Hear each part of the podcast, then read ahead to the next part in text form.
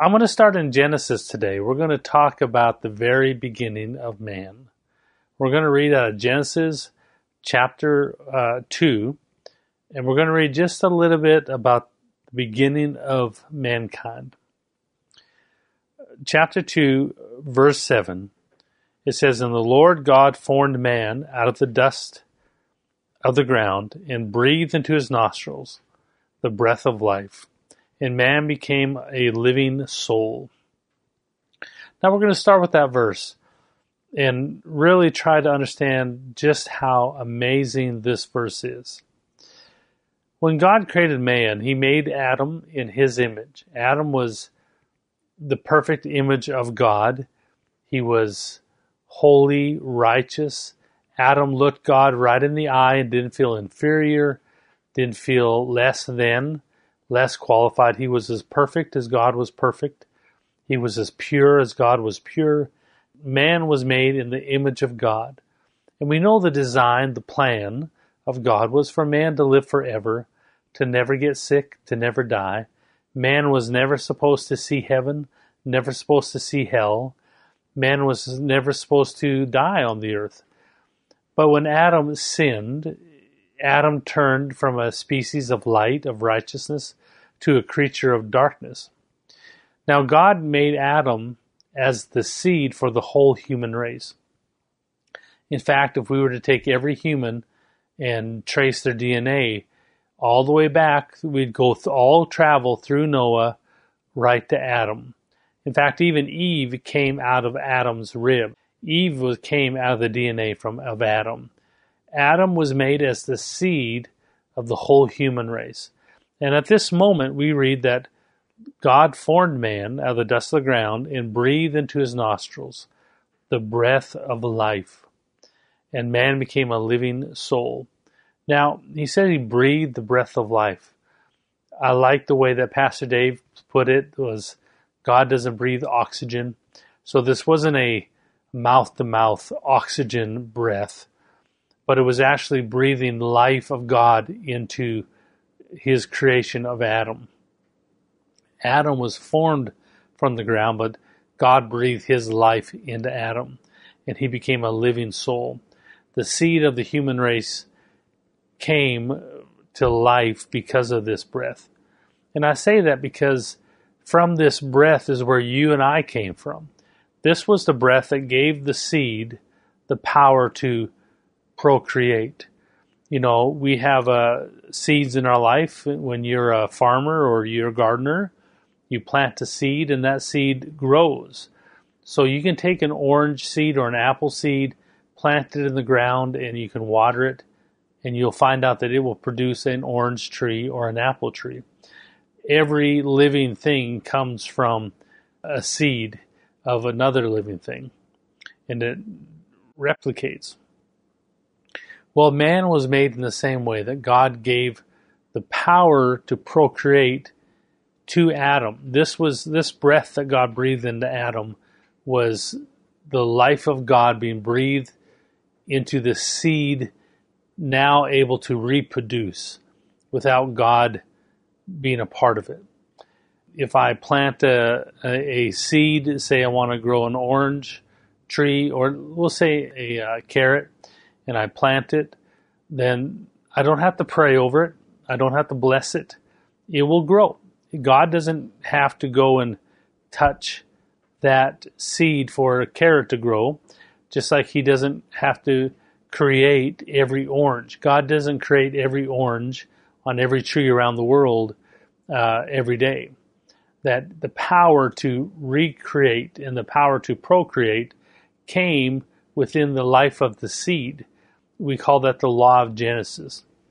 The law of Genesis basically means that within the seed, it has the power to reproduce without God touching it or making it happen. God designed it, is responsible for it, but He did not make that specific orange that you ate today. He did not design, hand design it or hold it or make it develop. It happened because the power of creating it was in the seed itself.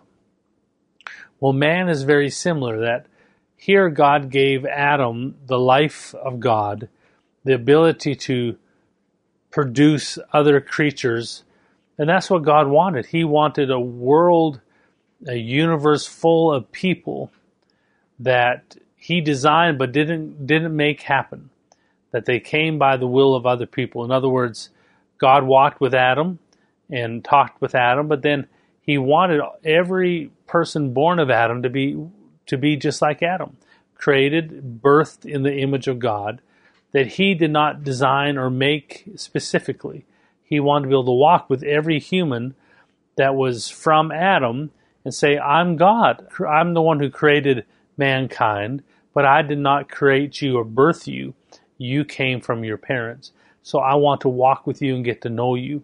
And he wanted to build that relationship with every human ever born and for it to go on for eternity, forever. Man was never supposed to die, never supposed to get sick. That was the plan of God. And we know how the Satan came in and tempted Adam. Adam fell. And now the very seed of the human race, Adam, was dark. He turned from light to dark. He went from the exact, the exact opposite, from the image of light to the image of darkness, from the image of righteousness to the image of sin. So now the seed for the human race had turned to evil, to darkness, meaning that every person born from that seed is now born into darkness. This is what you and I know about being born again. That's why we need to ask Jesus in our heart to get the image of the seed of Adam out and replace it, quicken it with the image of Christ, the new nature. We're now born again of the seed of Christ, no longer of the seed of Adam. Even though we're wearing our outward body that is left over to death, our inner man is born again. So I'm focusing here on verse 7 of Genesis chapter 2. And the Lord God formed man of the dust of the ground and breathed into his nostrils the breath of life, and the man became a living soul. Now, we're focusing on the word soul and that word in the Hebrew is nephes, nefesh. And forgive me for mispronouncing it, but that's the best I can do. Now, what I want us to see is that word soul that we see there is translated to different meanings, different understandings. The word in the Hebrew, nephesh, that we get the word soul from here, is translated to soul, life, person, being, mind, heart, creative, body, himself, yourself, themself, desire, and man. All of that in the Old Testament. The Hebrew word that we get the word soul from here is translated into many different English words. And it's one of those words that we want to discuss soul. Because the word soul can be confused for another meaning of what we would call the mind, will, and emotions. That I have a soul, a mind, uh, emotions, and a will or desires. As you've learned transformation, you understand a little more about the soul being connected to both the inner man and the outward man. But we're not talking about that specifically as much as the difference between the word, the meaning soul, meaning you, and the meaning soul meaning emotions or mind or desires. So it's one of those words where you have to look closer every time you see the word soul or the word nephesh in Hebrew. You want to look closer to the surrounding verses to know in context which is he talking about. So the word soul, we're going to focus on that means, can mean mind, emotions, intellect, desires, or it can mean you, the person, you. This is why God is so in love with you before you were even born again, because you came from this breath. He didn't create your body, He didn't create your family, He didn't choose when you were born. You came from the, the law of Genesis.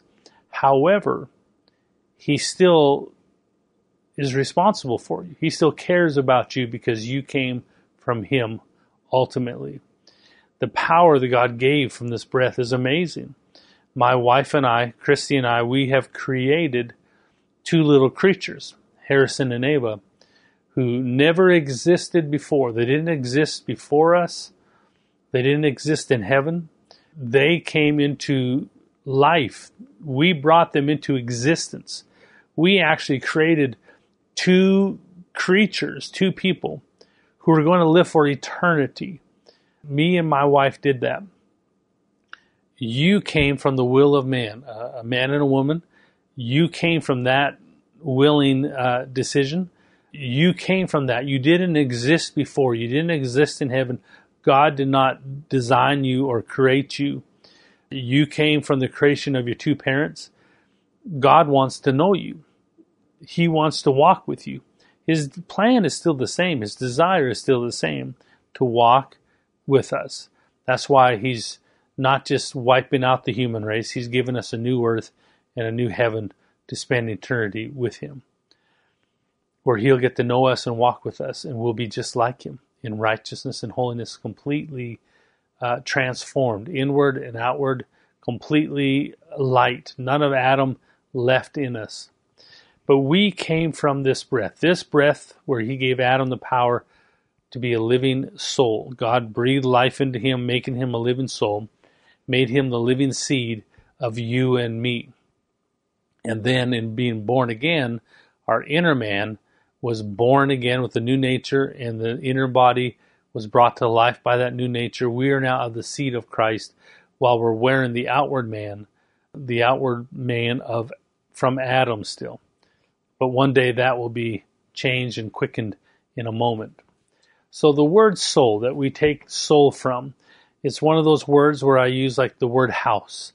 You have to be a little more descriptive for you to understand in scripture which house we're talking about.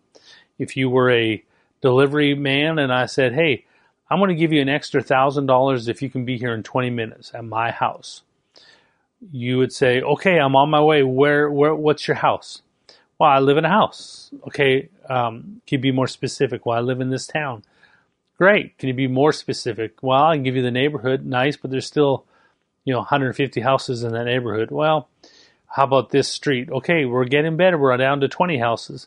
What color of house? What is a two-story house? Is it a one-story house? Does it have a garage? Can you give me more specifics? How about an address?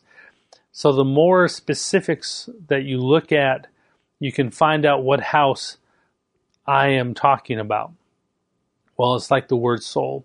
You have to know the description around it before you understand if he's talking about you as a person versus the mind and emotions and desires of what we would call the soul.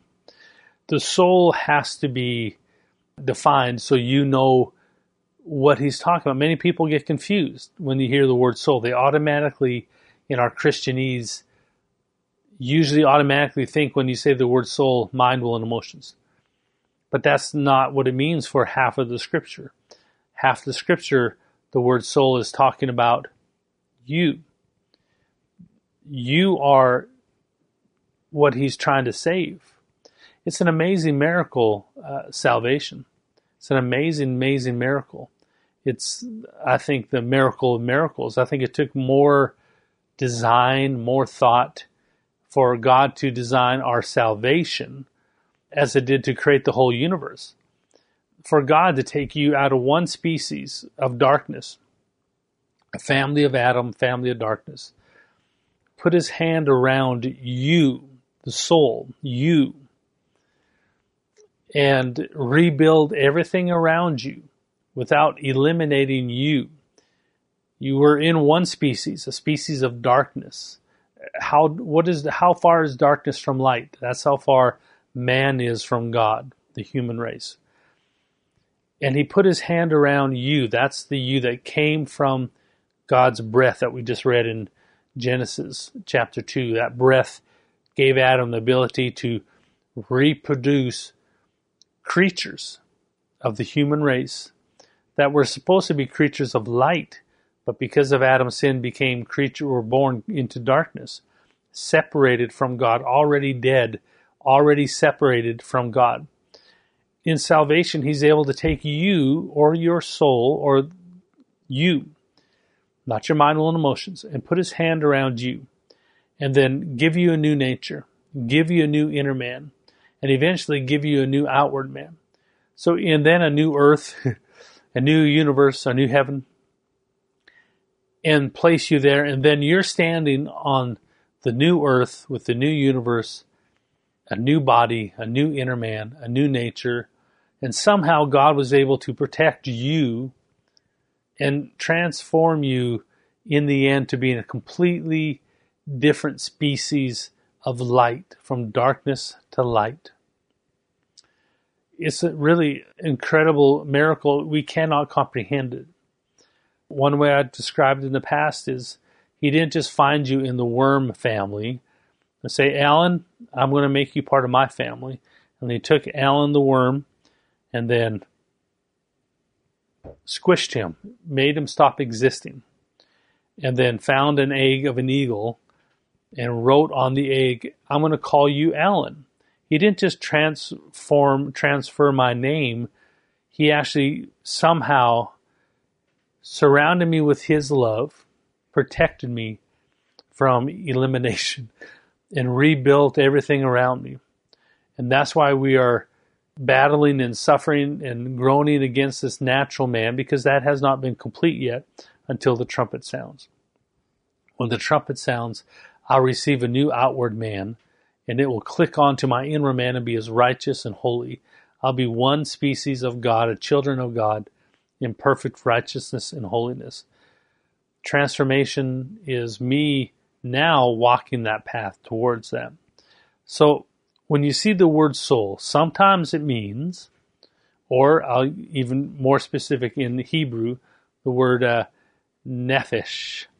When you see that word, sometimes it means you, a person, the part of you that you, that part of what we would call you. When I say, who are you? You know, you are this soul that came from God that he wants to see for eternity as his child, to bring you out of a family of darkness into the family of light. I'm going to look at a few verses to help us understand this. We're going to go to Proverbs chapter 11 and just follow through me on these on these verses. Quite a few today. And we'll read here Proverbs 11 verse 30. Proverbs 11, verse 30.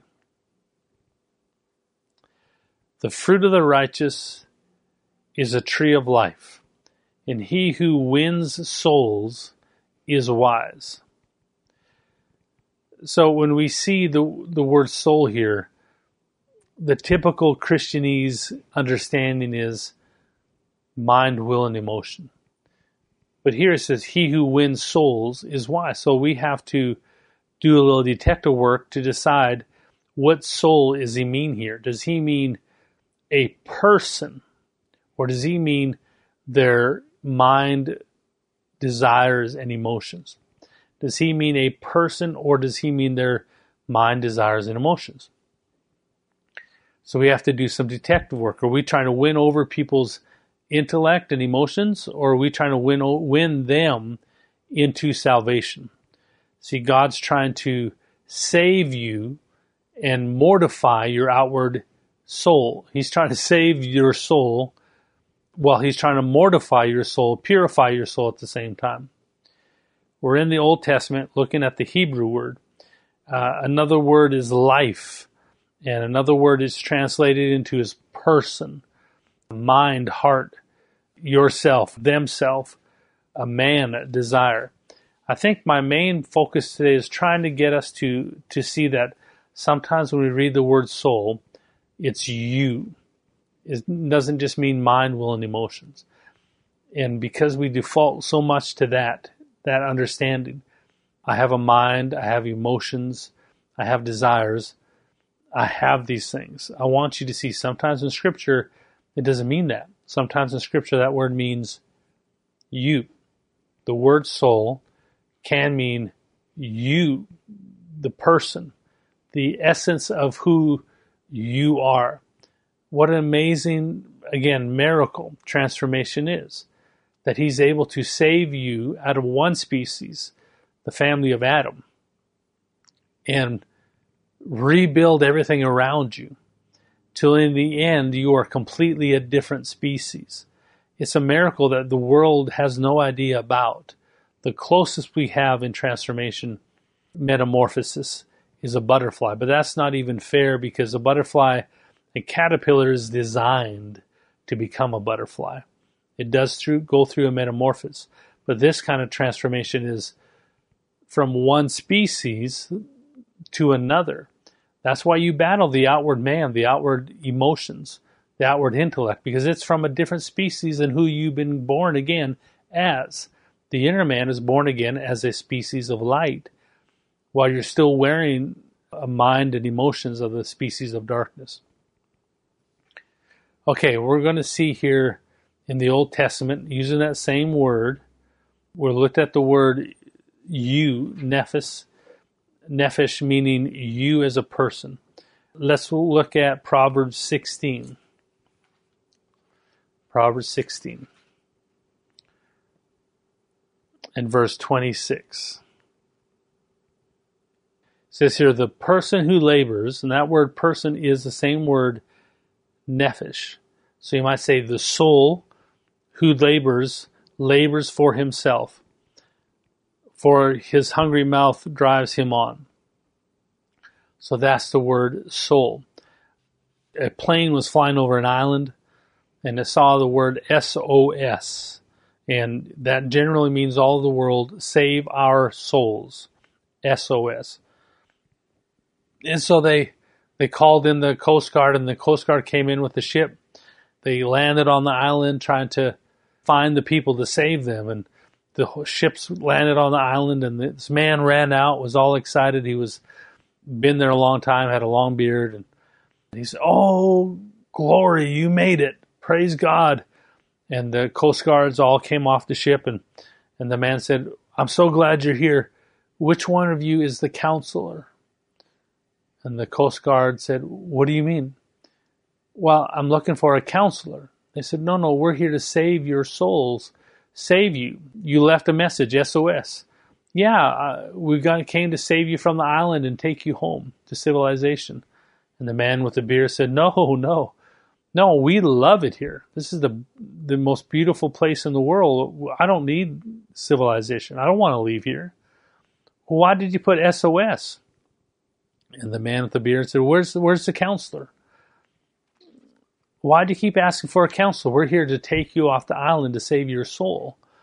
He said, "No, I didn't even want you to save my soul. I want to stay here. I need to save our souls, our emotions. My wife is here. She's driving me crazy. I need a counselor, a marriage counselor, to come sit down with us to save our souls, our emotions." This is where much of the confusion happens sometimes in scripture in the Christian world because we confuse that you do have a mind and emotions, a soul, a natural soul connected to both realms and the spiritual part of you, soul. But you yourself are described in scripture, the person as a soul, as the soul, as the essence of your existence. It's hard to put a word on it and and to really help us understand it. And that's because religion has done a great job of hiding the importance of God rescuing you, how much God loves you. You, you are the soul that God's trying to save, to get into His family, to get into heaven and the new earth eventually. That is His goal, to save you, your soul, not your mind, will, emotions. Kind of, would God rather have a happy person go to hell, whose natural mind, will, emotions are excited, or a, a sad person go to heaven. He's out to rescue your soul, not to fix your souls, if I can put it that way. So this word soul we're seeing from the word nephesh in the Hebrew can mean you as a person. Now also it can mean your emotions.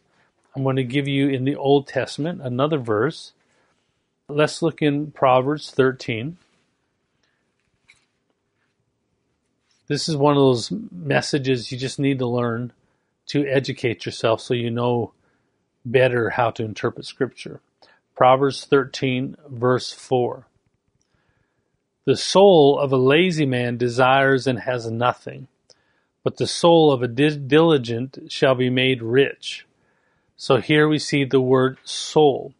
And I want us to see that this word also comes from the word nephesh. And here he's talking about emotions. Proverbs 19. Proverbs 19, verse 3. The foolishness of a man twists his way, and the heart frets against the Lord. The foolishness of the man twists his way or loves his way, uh, loves his soul, and the heart frets against the Lord. That word there means the same word, nephesh, and is saying that the foolish man loves his soul. The foolish man loves his nephesh, and again, loves to feed and satisfy the natural mind and emotions. We'll do one more here in Proverbs. Proverbs 21 and 10. So my goal here is to show you the two different meanings from the same word. Many times it's described the word soul in the Old Testament and the New Testament can mean your mind, will, and emotions, but also it can mean you. It's important you do your, your diligence to find in context which one is he talking about. I mean, Proverbs 21 and verse 10. The soul, the nephesh of a wicked desires evil, and his neighbor finds no favor in his eyes. So here is the emotions, the, the soul, mind, will, and emotions is, is what he's describing here, not the person. So this is the emotional makeup of a person versus the person himself. You can have a messed up mind, will, and emotions while you are saved. And, and it's important to know that, that you can be struggling and still be saved. Many Christians have the idea that they have to be perfect in their, their outward man for them to be saved.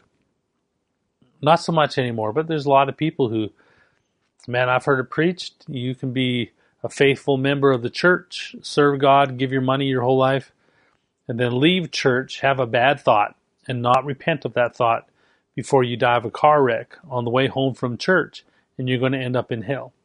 And some of that is because they've misunderstood the difference between soul, you, and soul, mind, will, and emotions.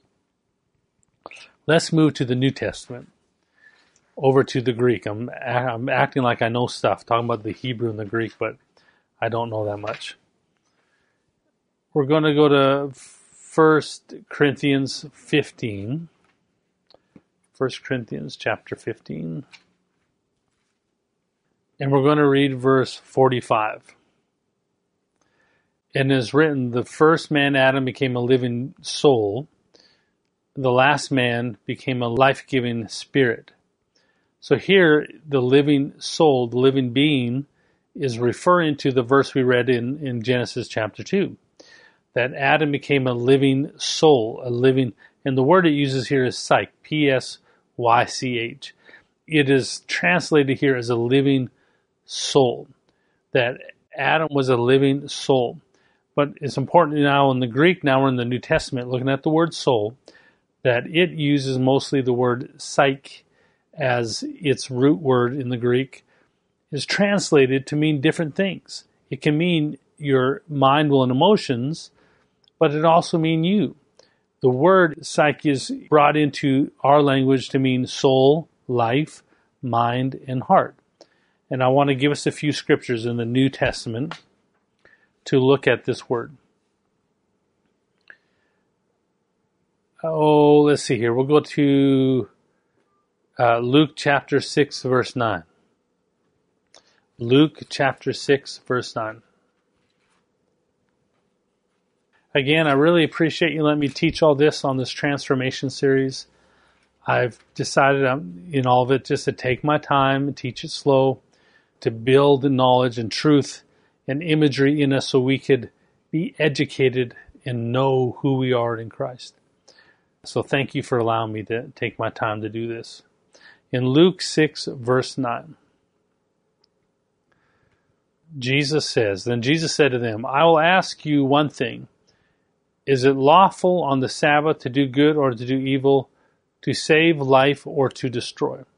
So the word there, life, is translated from the same word, psyche, the same word we get the word soul. And this is just to prove to you that you have to look at all the meaning around a word. You can't just accept what it says because you might may go to the wrong meaning of the word soul. James 5 verse 20. James 5 verse 20. Let him know that he who turns a sinner from the error of his way will save a soul from death and cover a multitude of sins. So let's look at that word soul. Does that mean he's trying to save your mind, will, and emotions, or is he trying to save that person, the essence of that person, soul? 1 Peter 3:20 1 Peter 3:20 Who formerly were disobedient when once the divine long suffering waited in the days of Noah while the ark was being prepared in which a few that is eight souls were saved through water. So now he says eight souls. So that doesn't mean eight mind, will, and emotions. That means eight persons, eight people this word soul is what I'm trying, this meaning of soul is what I'm trying to describe to you comes from that breath of God. That is who you are. You are you. The word you, the person you, can mean soul, not mind, will, and emotions. The essence of who you are. This is who God's trying to rescue uh, in in this world. He's trying to rescue you to come into heaven he's trying we're to purify our souls, our mind, will, and emotions into living out of our inner man instead of our outward man. At the same time, the goal is to save us, to help us to go from one one species, the children of man, into another species, the children of God. Let's go over to Matthew 26. Now we're going to just take a few verses and there's enough in here for you to do your own homework and look it up.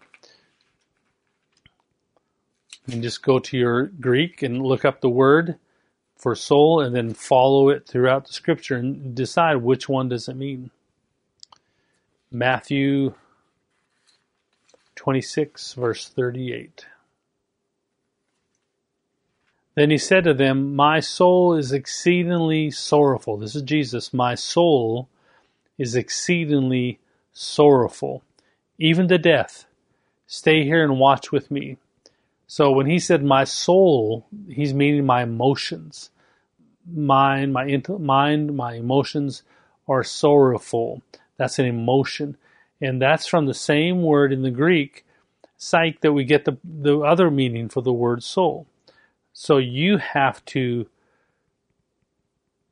discover, be a detective. Whenever you see the word soul, or the word psyche in in the Greek. You have to look at the context around it to see what on earth is he talking about. Because if you get them mixed up, that's where a lot of the wrong doctrine comes from. Oh, we'll look at one more. Luke uh, 10 27. Matthew, Mark, Luke.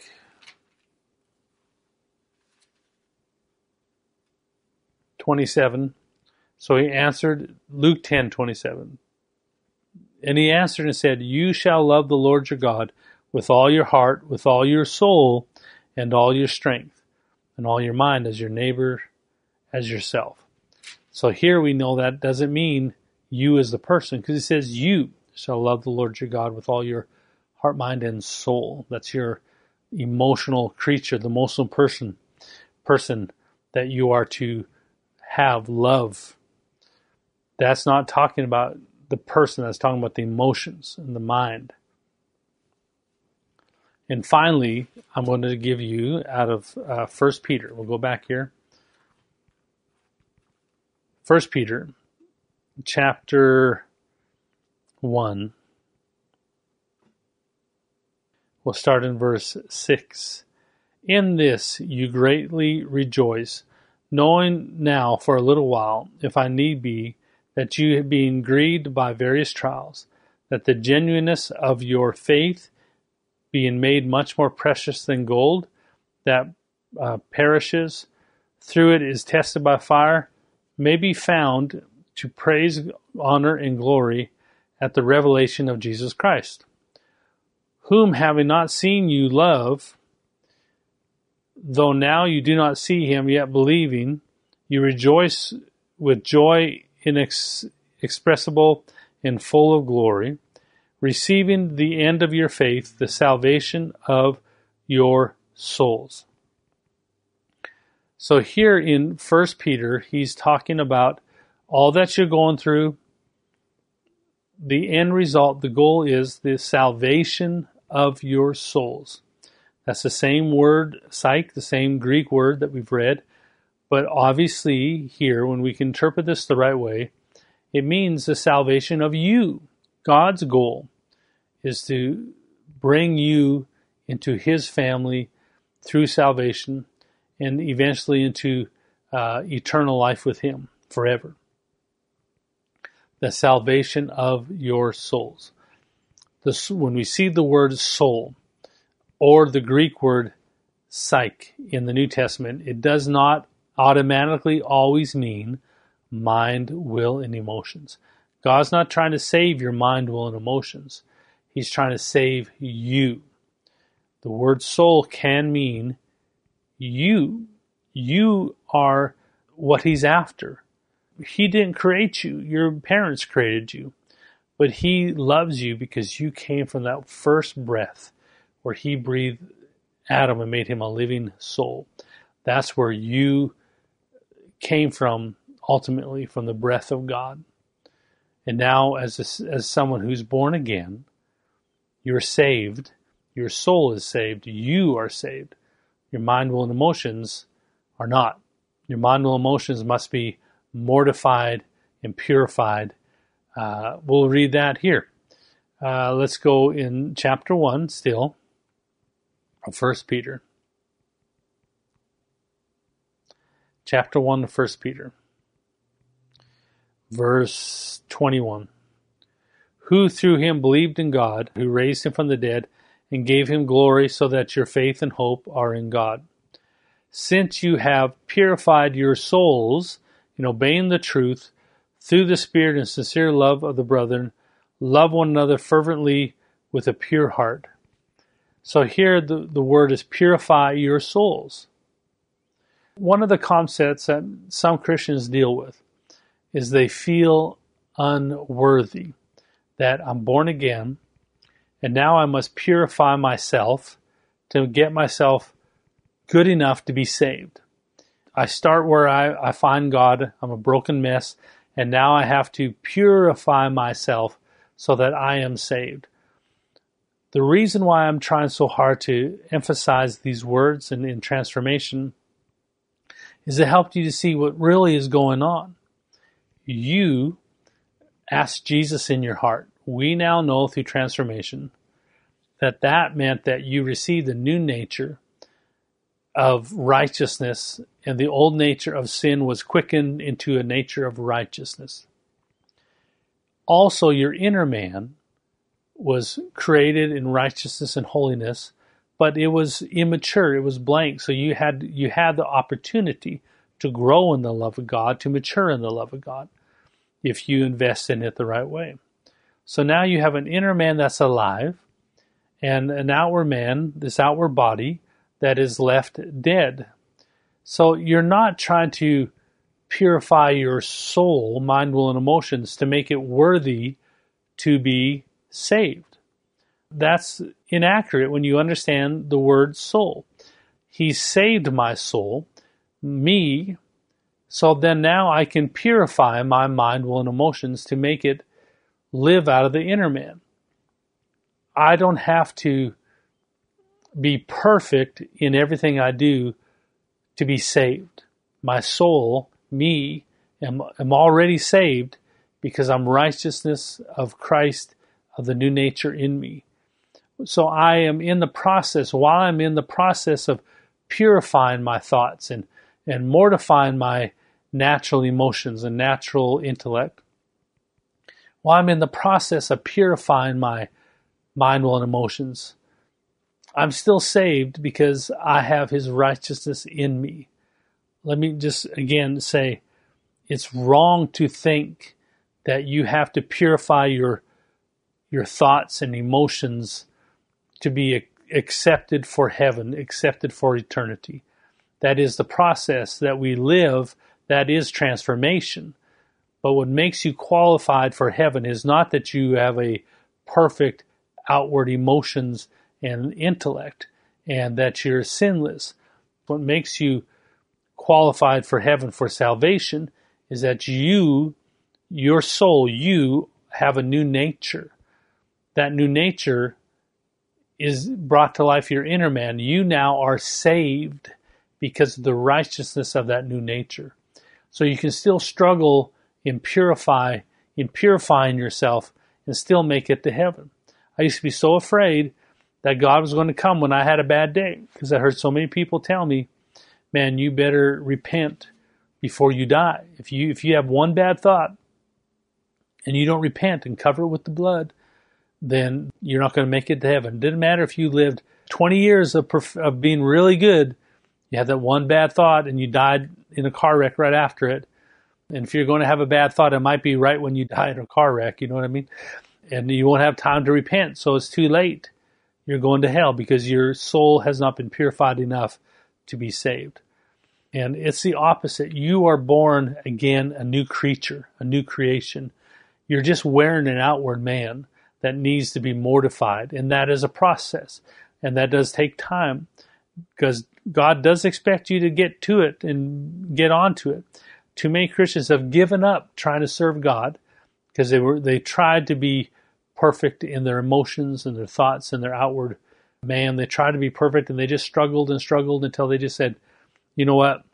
This is not for me. My salvation didn't work. It must be for other people.